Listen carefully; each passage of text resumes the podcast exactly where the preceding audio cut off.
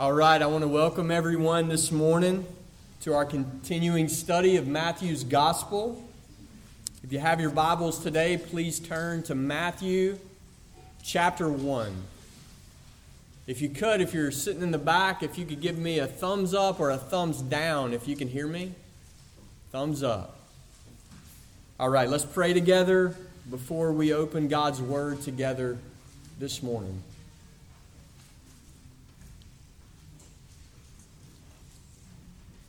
Father, we come to you today. Lord, you tell us in your word that every soul in this room was made by Christ and for Christ. You tell us that Jesus is the beginning and end of all things, and that in Him, everything that exists will be summed up in a great consummation. Lord, you tell us in your word that you have given your Holy Spirit to your church to declare the things of Christ, to lift up Christ, to glorify Christ. Lord, we ask for the Spirit that exalts Jesus to fill this place this morning. Come, Holy Spirit, and exalt the Son of God in our midst. Come do your perfect work, Lord, and lift up the name and the glory and the honor of Jesus. Lord, we pray for every heart in the room today that you would reveal Christ, that you would lift up Christ, that you would grant a glimpse of the glory of Jesus. Lord, some of us in this room have known Christ for years and even decades. And we come this morning in humility and we declare, Lord, that we have not arrived. We're nowhere near exhausting the depth of the knowledge of Jesus Christ. Come reveal our Savior to us this morning, Lord. Remind us that we have all eternity to worship the Son of God. Lord, some in this room have recently bowed the knee to Jesus as their King. Lord, we pray for new believers this morning that you would encourage every heart that the one that they have chosen to worship is eternal in glory. That they will never exhaust his beauty, that there's more than enough in Jesus to satisfy every human heart for all eternity. Come exalt the Son of God. Lord, we pray for those in this room who do not bow the knee, who do not trust in Jesus Christ, who do not know the Son of God. Holy Spirit, we pray that you would reveal their King to them this morning, that you would reveal Jesus, the exalted Lord of all. God, we ask that we would leave this place today worshiping the Son of God. In Jesus' name we pray. Amen. If you have your Bibles this morning, turn to Matthew chapter 1. And I want to pick up where Ryan left off last week. He gave us an introduction to Matthew's gospel. And one of the things that Ryan pointed out is one of Matthew's aims. One of his goals in this gospel is to present Jesus to the readers of this gospel as God's chosen king, as the Messiah, the promised one of the Old Testament, the one that God promised would sit on the throne of David, the one who would reign forever and ever and ever. Matthew is attempting to lay out that Jesus is this king. Jesus is this Messiah. Jesus is this promised one. Now, historically, we know that many, both before Jesus came and after Jesus was ascended, many came who claimed to be that promised one who claimed to be the deliverer, who claimed to be the Messiah.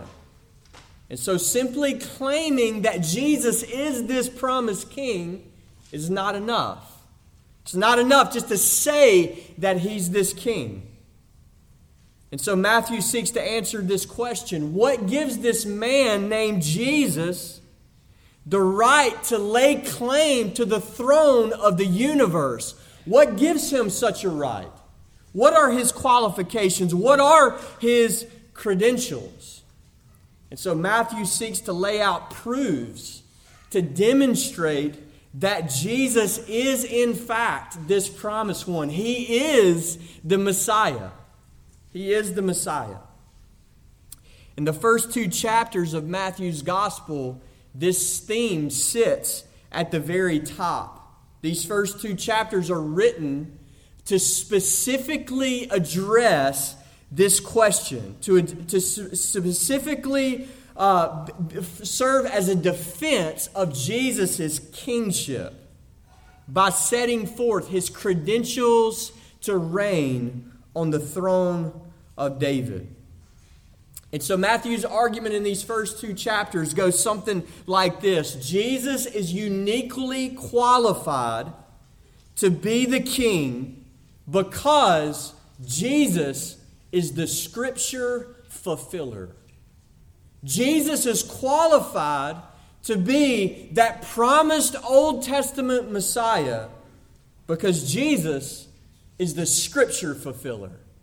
That's his messianic credentials. And this argument runs through really the whole Gospel of Matthew, but it's most concentrated in these first two chapters. These first two chapters revolve around five separate quotations of the Old Testament that are all introduced to us with a fulfillment formula. So I want us to read through these really quick and try to think Matthew's thoughts after him. This is who he's presenting to us the scripture fulfiller. Matthew chapter 1, verse 22, we read these words And this took place to fulfill what the Lord had spoken by the prophet. And so this is his aim. He does this again in Matthew chapter 2, verse 5. For so it is written by the prophet. Again, this happens. Matthew chapter 2, verse 15. This was to fulfill what the Lord had spoken by the prophet. Do you see his goal here? He's, he's lining out the early uh, life of Jesus Christ, and he's saying, See, scripture fulfiller. Quote an Old Testament text. He does it again. Matthew chapter 2, verse 17. Then was fulfilled what was spoken by the prophet Jeremiah. And then the last verse in Matthew chapter 2, verse 23 so that what was spoken by the prophets might be fulfilled.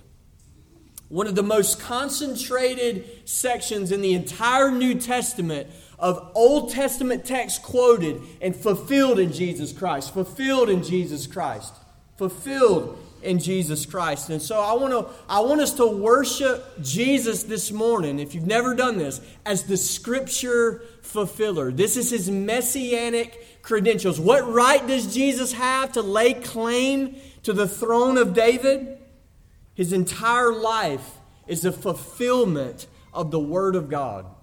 And that's an amazing thing to say about a human being is that man right there is a scripture fulfiller. The word of God is summed up and fulfilled in the man Jesus Christ. He is the fulfillment of all that God has spoken. He's the fulfillment of all that God has spoken. Now, to get a little more specific to our text this morning, I want us to remember where we started last week in Matthew chapter 1 with a genealogy that showed us that Jesus is the son of David. That's how Matthew's gospel started. Jesus Christ, son of David, son of Abraham. But what I want us to see is Matthew has more to say to us about Jesus' Davidic lineage. He's not done with that theme just yet.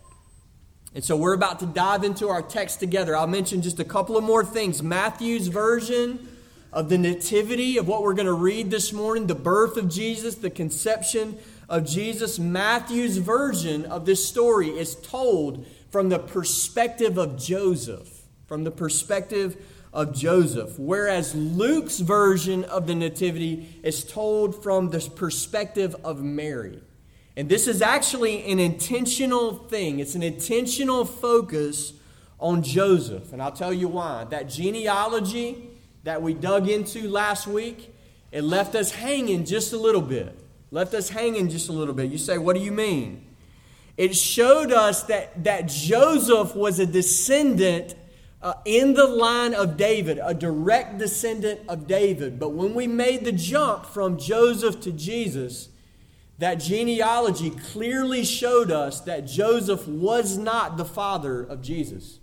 In fact, the formula in that whole genealogy was so and so fathered so and so, so and so fathered so and so, all the way down 14 generations, 14 generations, 14 generations, and to that very last piece, Jesus was fathered by no one. Jesus was born, begotten from Mary. Joseph was not the father of Jesus. Matthew chapter 1 verse 16, Joseph, the husband of Mary, of whom Jesus was born, who is called Christ. So our question is this: How can we trace Jesus' lineage to the Davidic line if Joseph was not his daddy? How can we trace his lineage to the Davidic line if Joseph was not his daddy? Verse 20 in our passage this morning is very significant in highlighting Joseph, son of David. We're used to thinking in these terms. Jesus, son of David. Our passage this morning is going to highlight something a little different. Joseph, son of David. Joseph, son of David. And this nativity of Jesus told from Joseph's perspective, it's intentional. It's intentional. Our passage today shows us how Joseph, the son of David, takes Jesus into his family and adopts him as his own son. Joseph will give Jesus his name, his earthly name, and he will raise him as his very own son in the Davidic line. Let's read our text together this morning. Matthew chapter 1 beginning in verse 18. Now, the birth of Jesus Christ took place in this way. When his mother Mary had been betrothed to Joseph, before they came together, she was found to be with child from the Holy Spirit. And her husband Joseph, being a just man and unwilling to put her to shame, resolved to divorce her quietly. But as he considered these things, behold, an angel of the Lord appeared to him in a dream, saying, Joseph, son of David, do not fear to take Mary as your wife, for that which is conceived in her is from the Holy Spirit. She will bear a son, and you shall call his name Jesus for he will save his people from their sins. All this took place to fulfill what the Lord had spoken by the prophet Behold, the virgin shall conceive and bear a son, and they shall call his name Emmanuel, which means God with us. When Joseph woke from sleep, he did as the angel of the Lord commanded him. He took his wife, but he knew her not until she had given birth to a son, and he called his name Jesus. This is the Word of God to Grace Community Church this morning. So, our passage tells us that Joseph, the son of David, took the mother of Jesus as his wife, he names Jesus Christ, and he raises him as his very own son. This is Jesus' childhood raised in the Davidic line.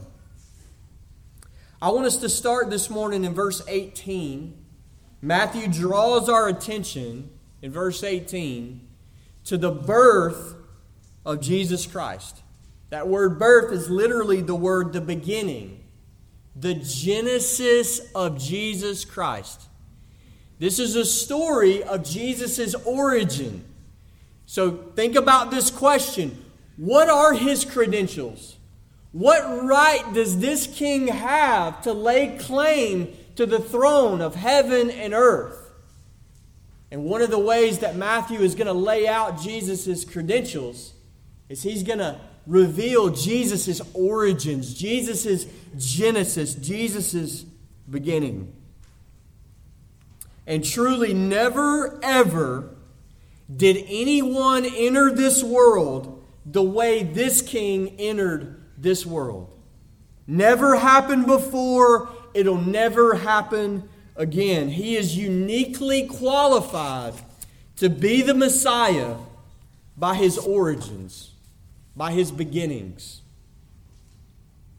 So we're going to go there in just a moment. Let's start this morning with this betrothal of Joseph and Mary.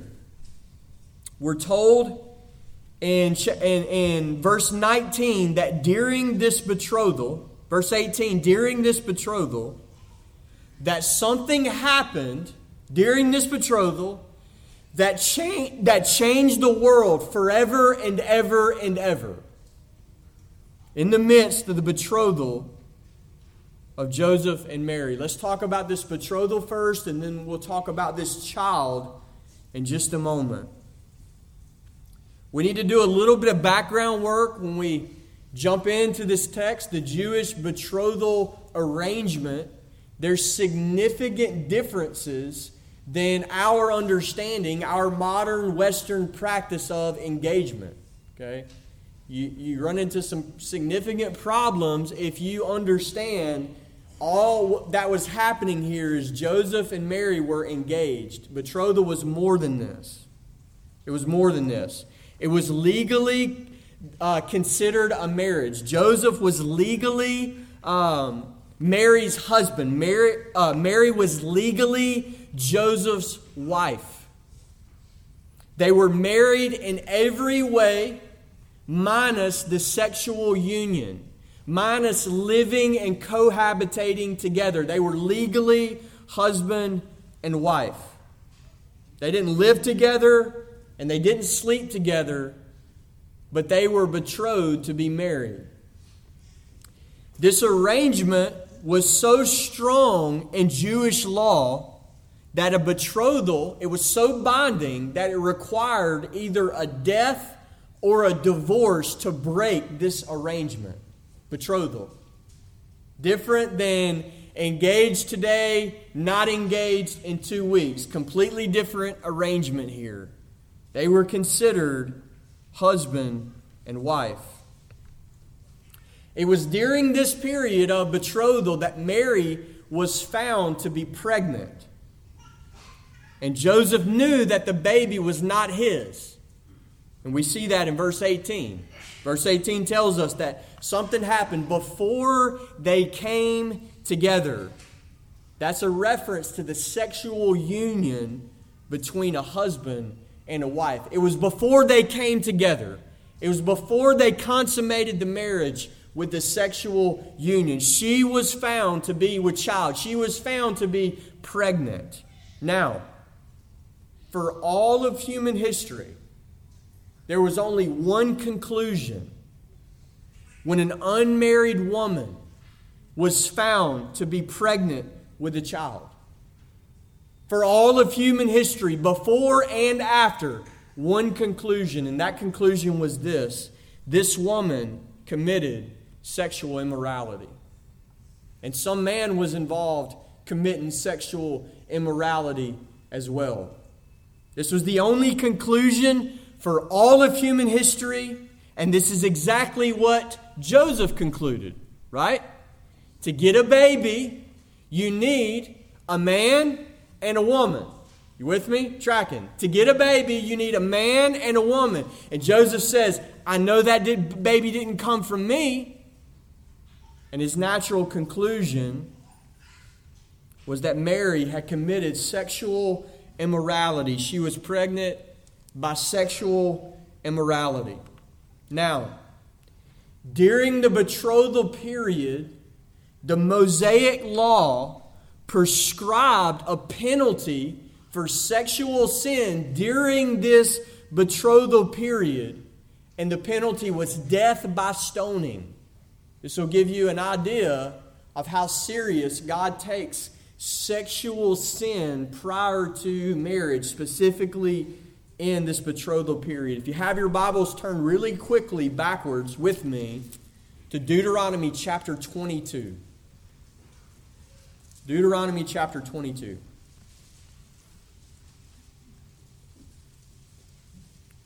The law of God is found in verse 23. If there is a betrothed virgin and a man meets her in the city and lies with her, then you shall bring them both out to the gate of that city, and you shall stone them to death with stones. The young woman, because she did not cry out for help, though she was in the city, and the man, because he violated his neighbor's wife. So you shall purge the evil from your midst. Notice in verse 24 that that betrothed virgin is referred to as the neighbor's wife. It's a legal marriage under Mosaic law.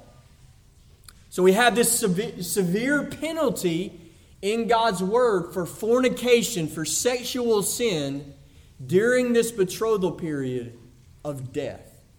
Death. God says, Purge the evil from among you. This is God's law. Serious offense to God. Now, sometimes you'll hear it said that Joseph had the right to pursue this option with Mary? And the answer to that is yes and no. Yes and no. Yes, in the sense, if she would have been guilty, maybe so. Yes, in the sense that the Old Testament prescribes it, but no in this first century setting. No in this first century setting. The historical evidence points to severe restrictions that the Romans had placed upon the Jews, that they weren't free to deal out these capital punishments under Roman subjugation like they were in Old Testament Israel when they were free from foreign oppression. They were severely limited in carrying out the penalties of the law of Moses. The historical evidence tells us that, that capital punishment under Roman subjugation without Roman authority was very rare, very rare. And so let's understand Joseph's options here. The law of God speaks to this issue as an egregious sin, but the setting the first century setting that Joseph finds himself in limits his response to this situation. And let's zone in on Joseph in verse 20. We're told three things about Joseph in verse 20.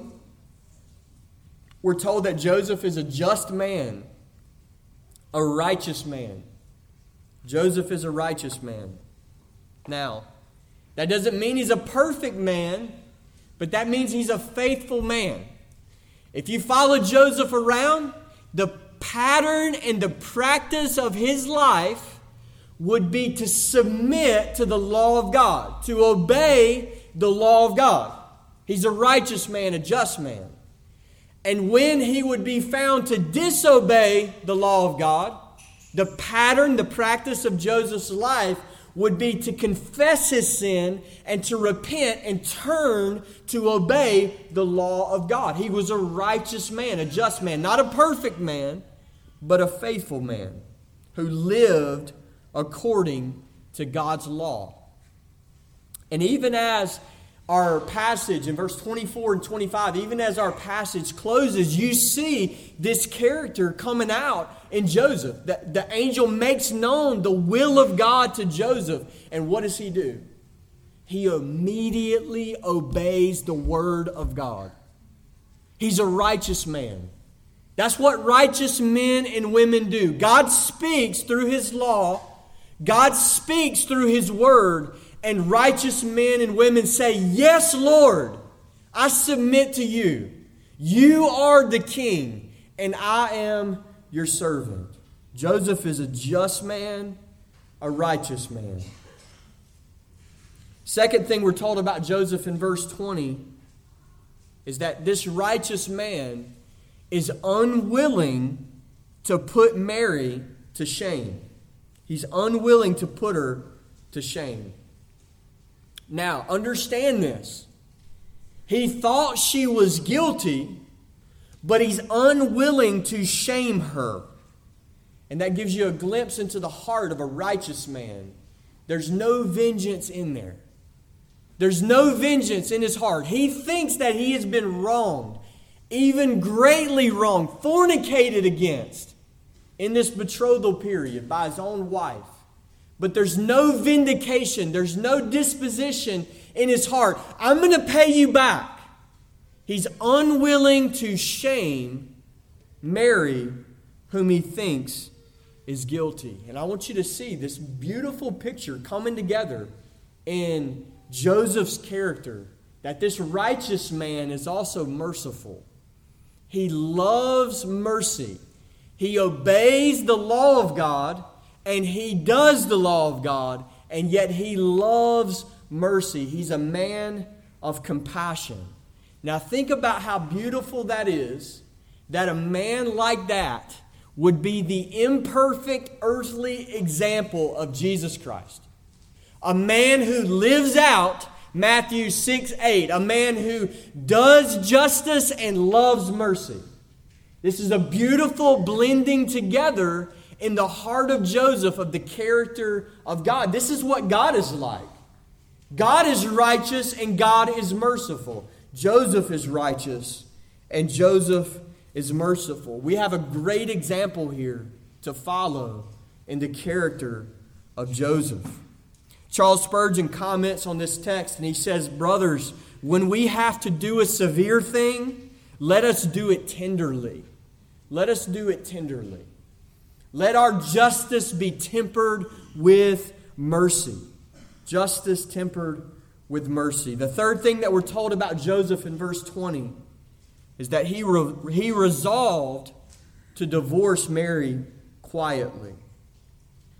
This divorce was a just response to the sin that she that he supposed she committed. This was a just response. And yet, the quietly, or literally the secretly, this was Joseph's kindness to Mary, his unwillingness to shame her, to blast her character, to pursue the full extent of the punishment of the law of God. This is his plan. This is what he's resolved to do to break off this marriage union. And then, in verse 20, we're told that the angel of the Lord intervenes.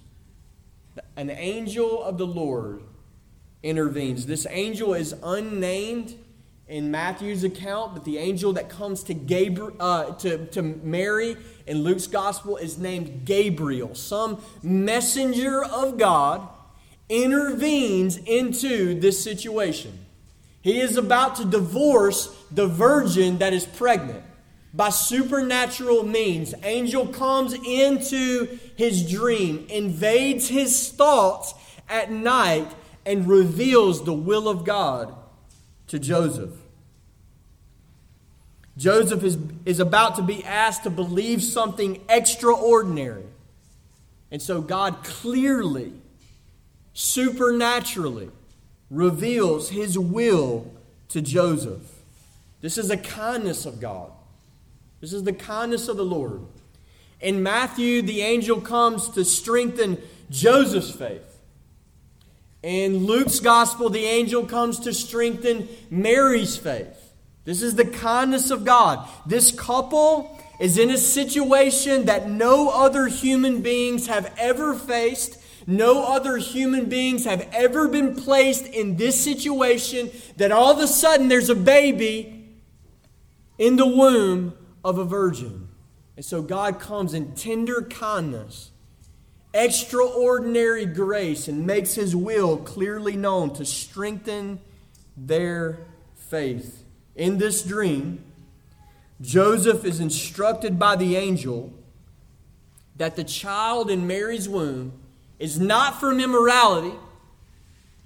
Verse 19 and 20 the child in her womb is conceived by the Holy Spirit.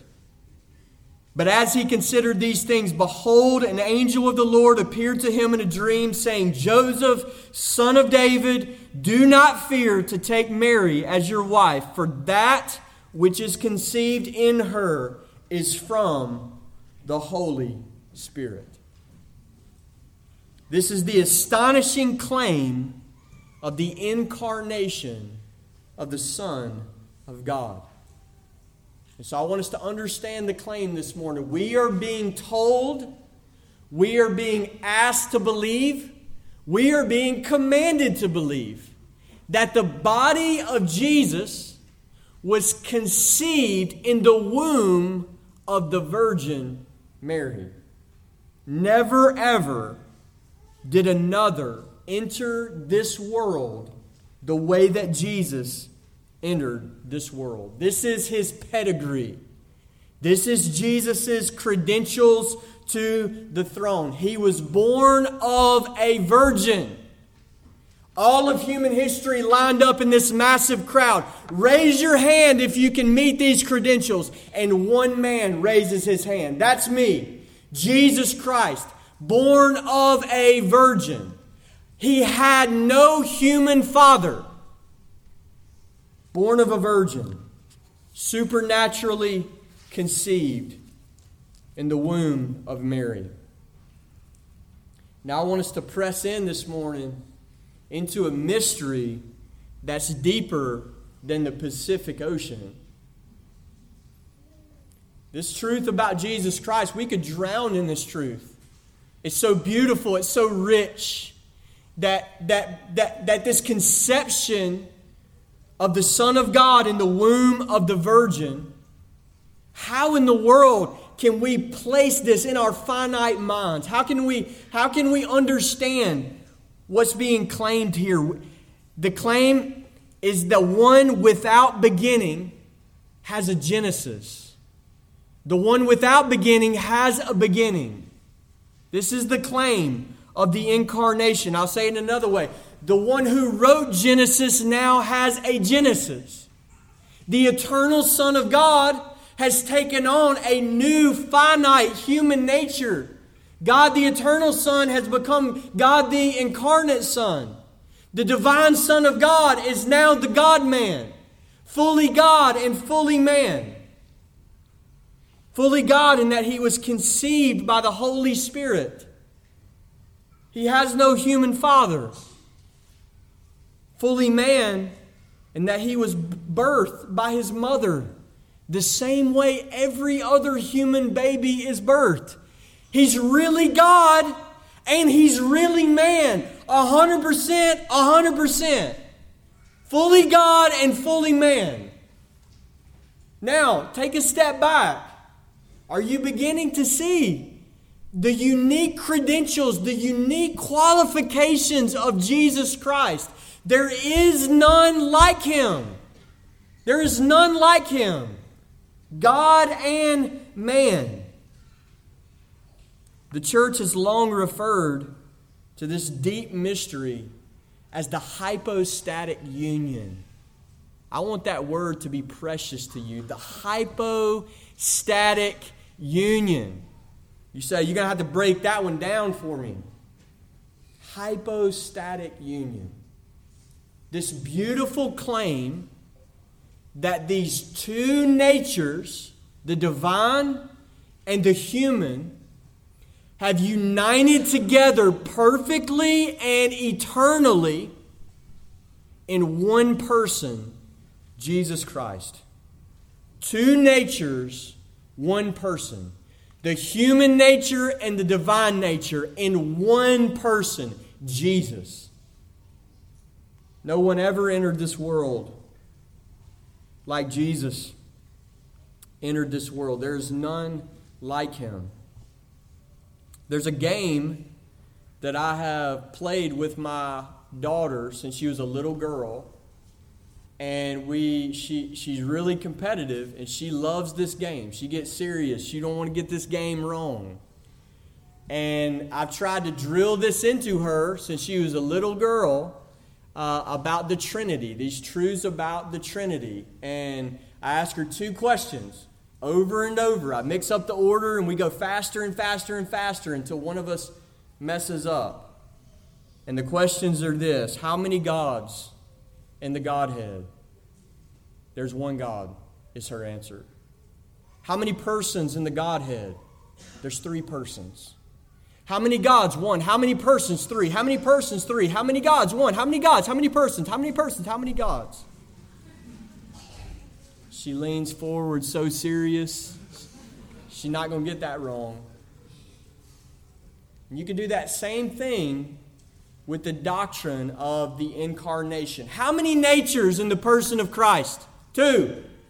Now, every other person that you have ever met, the answer is one a human nature only, a finite nature only. But this question gets a completely different answer. How many natures in the person of Christ? Two the human and the divine. But how many Christ? How many persons in Christ? One.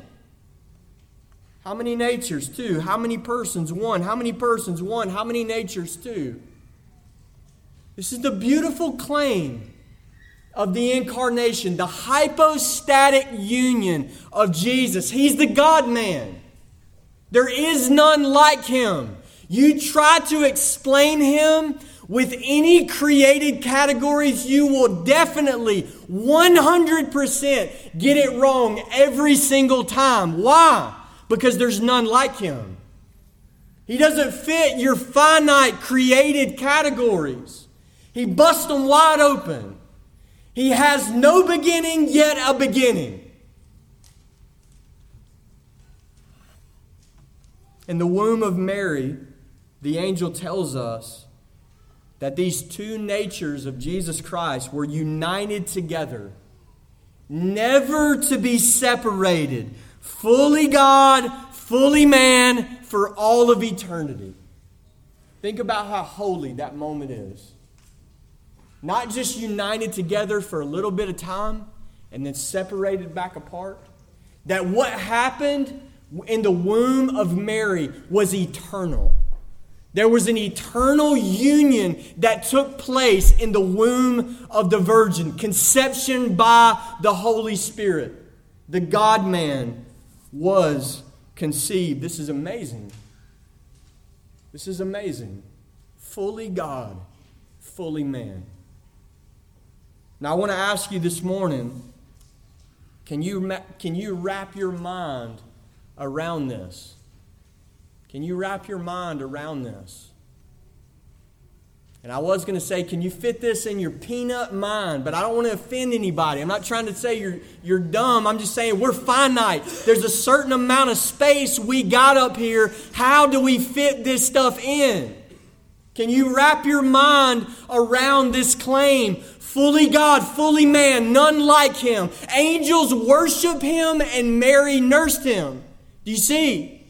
No beginning, yet beginning. Can you wrap your mind around the fullness of deity dwelling in an unborn infant body? It's exactly what Colossians 2 9 says about Jesus Christ. The fullness of deity dwells in him bodily. How? How in the world can the infinite dwell in the finite? The limitless God in this infant child. Can you wrap your mind around this claim? Do you see the mystery here? Do you see the majesty here? Can you wrap your mind around this little baby that this infant unborn Jesus is the radiance of the glory of God, the exact imprint of God's nature. Hebrews chapter 1, verse 3. This little baby that knows weakness is the exact imprint of the nature of God, the radiance of the glory of God. Fully God and fully man. Is it any wonder that upon the birth of Jesus Christ, majestic angels began to worship? Glory to God in the highest. Glory to God in the highest. He's here. He's born. None ever entered this world like Jesus entered this world, fully God and fully man, conceived of a, of a virgin. Now, do you see the mystery here? Do you see how there's enough here uh, to drown in? It's like a bottomless ocean, the beauty and the depth of this glorious claim of this glorious Christ. This is a mystery that we believe by faith. This is a mystery that we believe by faith. You say, What do you mean? I mean this. You cannot rationalize your way to a virgin birth. You cannot. It defies created categories. You cannot rationalize your way to a virgin birth. It comes by revelation. You receive it by faith. God has revealed it in His Word. Turn really quick to Hebrews chapter 11. I want to give you a phrase to consider this morning. Hebrews chapter 11, verse 3. Four words. Brothers and sisters, by faith we understand. By faith we understand. That verse goes on to say that the universe was created by the Word of God. That's what a Christian does. A Christian understands by faith. We receive this mystery of the incarnation of the virgin birth by faith. Don't get this backwards. A Christian is one who believes and yet pursues understanding. the Christian life is faith seeking understanding. By faith, we understand. It's not the other way around. I believe because I understood it, I believe because I figured it out. I believe because I rationalized my way to this position. By faith, we understand. We take God at His word, and then we seek to understand it.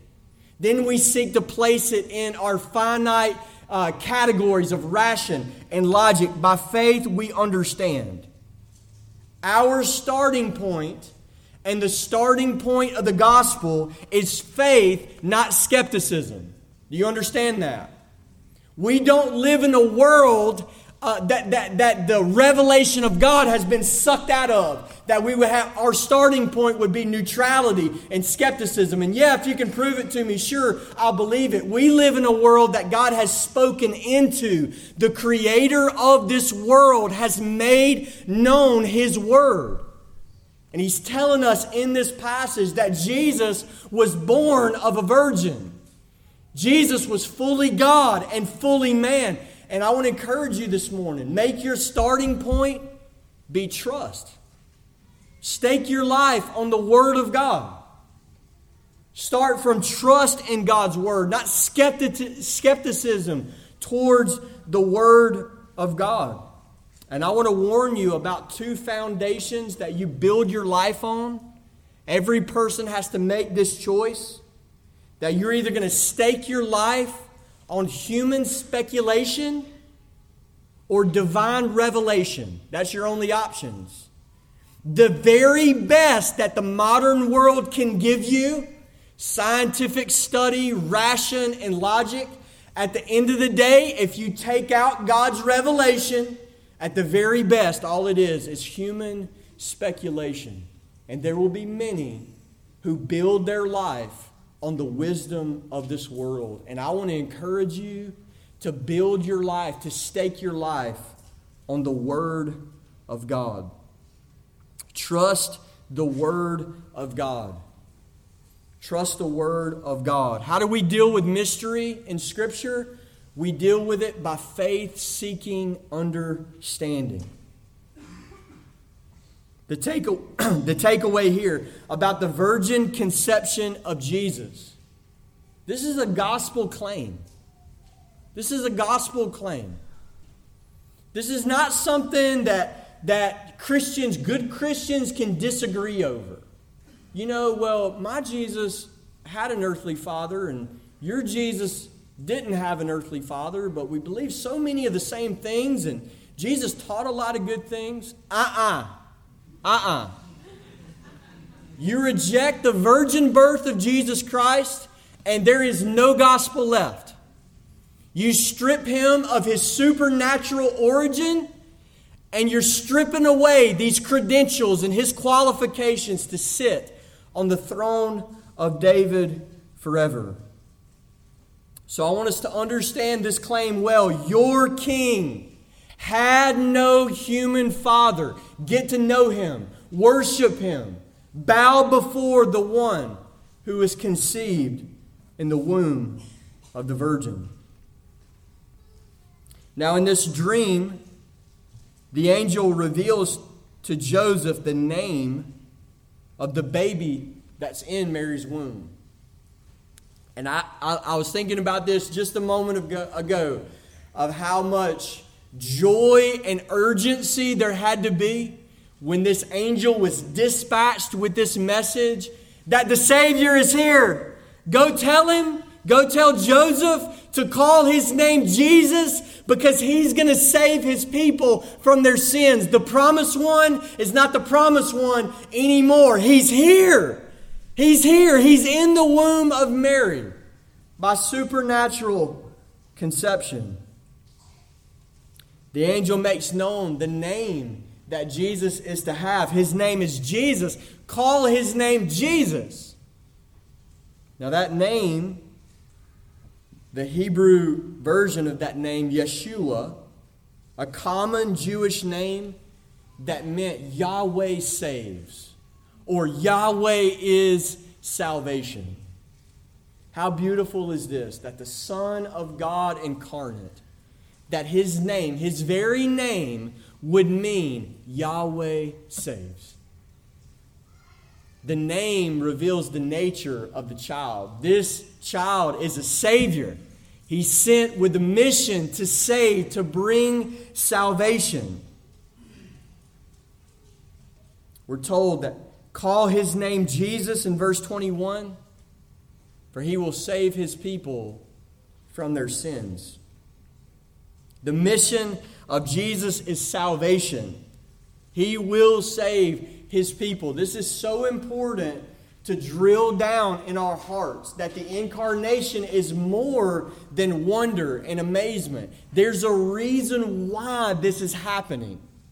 There's a reason why these two natures have been joined together in this one Christ. And the Bible says, for salvation, for us and for our salvation. Call his name Jesus. He's going to save his people from their sins. Now, Matthew's goal is to present the kingship of Jesus. And true kings in all of Scripture, they have to do the work of kings. You see, kingship in the Bible is not just a title that someone has beside their name, they have to do the work of a king. And the work of a king in the Old Testament was to, to deliver Israel from her enemies. And so, if he really is the, the king, if he really is the Messiah, then he has to do the work of Messiah. He has to deliver the, uh, his people from their enemies. Now, that's exactly what Israel expected the Messiah to do to deliver Israel from her enemies, which, which at the time the first century happened to be Roman subjugation. They are under Roman rule.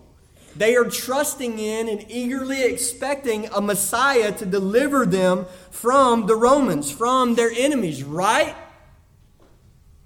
And yet, the angel doesn't say, Call his name Jesus. He will save his people from the Romans.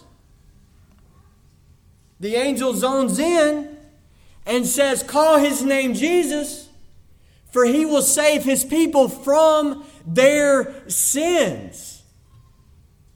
Apparently, the people of God have a bigger enemy than the Romans. Apparently, the real enemy is sin itself. And apparently, this, this holy child has been, been sent on this rescue mission, this salvation mission to deal with the real enemy, the greatest enemy, sin. We're told in these angels' words that the conception of this little boy in Mary's womb was a declaration of war on sin. That conception in her, her womb was an assault on sin, the real enemy of the people of God. And many of you have heard this, but I want us to hear it again. The gospel is a message of salvation from sin. It's a message of salvation from sin, not salvation from circumstances. Don't get this backwards. It's not call his name Jesus. He will save his people from financial trouble. Call his name Jesus. He will save his people from whatever sickness they're struggling through right now. Now, those things are gloriously true in a future state. But there's a reason why the Bible zones in right here that what we need more than anything else is salvation from sin, not circumstances. Do you realize that you can be among the most blessed people in this world by being saved from your sins and yet die of cancer and have negative $57 in your bank account? And the Bible calls you blessed if your sins are forgiven in Jesus Christ.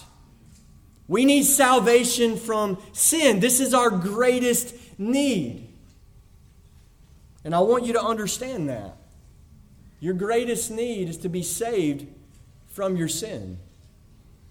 Don't underestimate the danger that you are in right now because of sin. The Bible talks about this in a comprehensive way that sin is going to destroy you comprehensively. And you need someone to save you from sin comprehensively. You say, What do you mean? The Bible tells us that sin has already killed you spiritually. That you have a dead spirit outside of Jesus Christ because of sin. The wages of sin is death. Unregenerate humanity is dead in their transgressions and sins. Don't underestimate sin. It's already killed you. It's already put you in a spiritual coffin. It's already happened. It's past tense. Don't underestimate sin. Don't underestimate the power of sin to conquer you presently and progressively. It's been said about sin, it'll take you further than you ever wanted to go. It'll keep you longer than you ever wanted to stay. Sin is a deceiver. It's the weapon of the kingdom of darkness. This is at work right now in your life. You need salvation from sin's power. And don't underestimate where sin will drag you forever. The Bible is clear about this that sinners, apart from the saving work of Jesus Christ, will be eternally, forever, never ending punishment as a just penalty for their sin. Sin will kill you forever and ever and ever. Don't you see? More than anything else in your life, you need salvation from sin. Salvation from sin, comprehensive salvation from sin. And this is just what Jesus came to do. This is exactly why Jesus was sent. Call his name Jesus. He will save his people from their sins. The Bible tells us how Jesus has provided this comprehensive salvation from sin for his people. Jesus was de- he delivered us from the penalty of sin by his atoning death on the cross. This is already a finished work of Jesus Christ. Having been justified by faith, we have peace with God through our Lord Jesus Christ. This is done for the believer. He has delivered you forever from the penalty of sin, but it doesn't stop there. Comprehensive salvation Jesus gives. Jesus is delivering his people right now, presently and progressively, from the power of sin by the power of his indwelling spirit. He lives in his people. The resurrected Jesus has broken the power of sin in the life of his people, and we are being progressively and presently delivered from sin's dominion in our life. He's the Savior. He saved us from the guilt of sin, the punishment of sin. He is saving us right now from the power of sin. And we are promised that Jesus will deliver his people from the presence of sin forever. Jesus promised us that he would, he would grant to us a resurrection of life, a resurrection of glory, that we would be raised from the dead, incorruptible bodies, forever and ever and ever, without sin, without temptation, without suffering. Call his name Jesus. He will comprehensively totally and eternally save his people from their sins. Jesus came to destroy your strongest enemy. There's no one else able to deal with sin. Jesus can destroy it comprehensively. Call his name Jesus. He will save his people from their sins. The angel tells Joseph that Jesus came to save a specific people, his people. And I want you to notice the limited phrase there. Jesus came to save his people, not all people.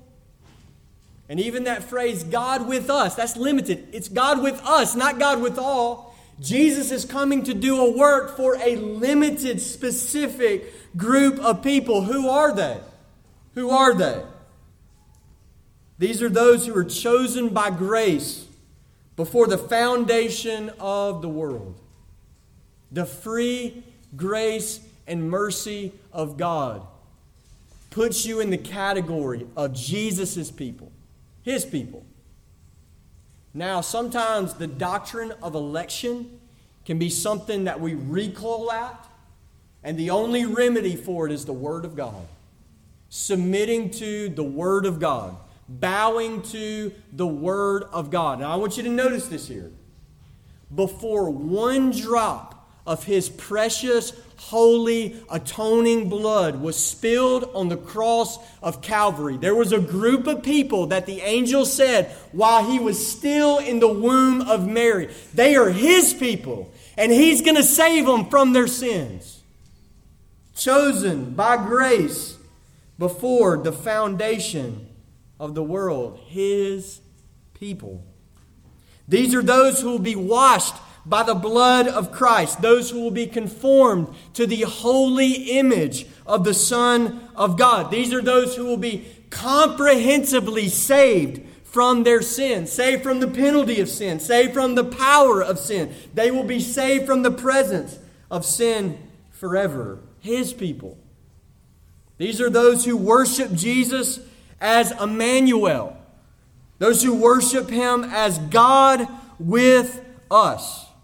Those who trust in Jesus for salvation, those who hear that announcement, call his name Jesus. He will save his people from their sins Who are his people? It's the ones who say, I trust in this Savior, this glorious Son of God. Be encouraged, brothers and sisters. Jesus was sent for you, his people, to destroy your sin, to take it away forever, to break the back of your strongest enemy. Your sin is no match for your Savior. Call his name Jesus. He will save his people from their sin. We're told in verse 22 that we're coming full circle. This has always been God's plan.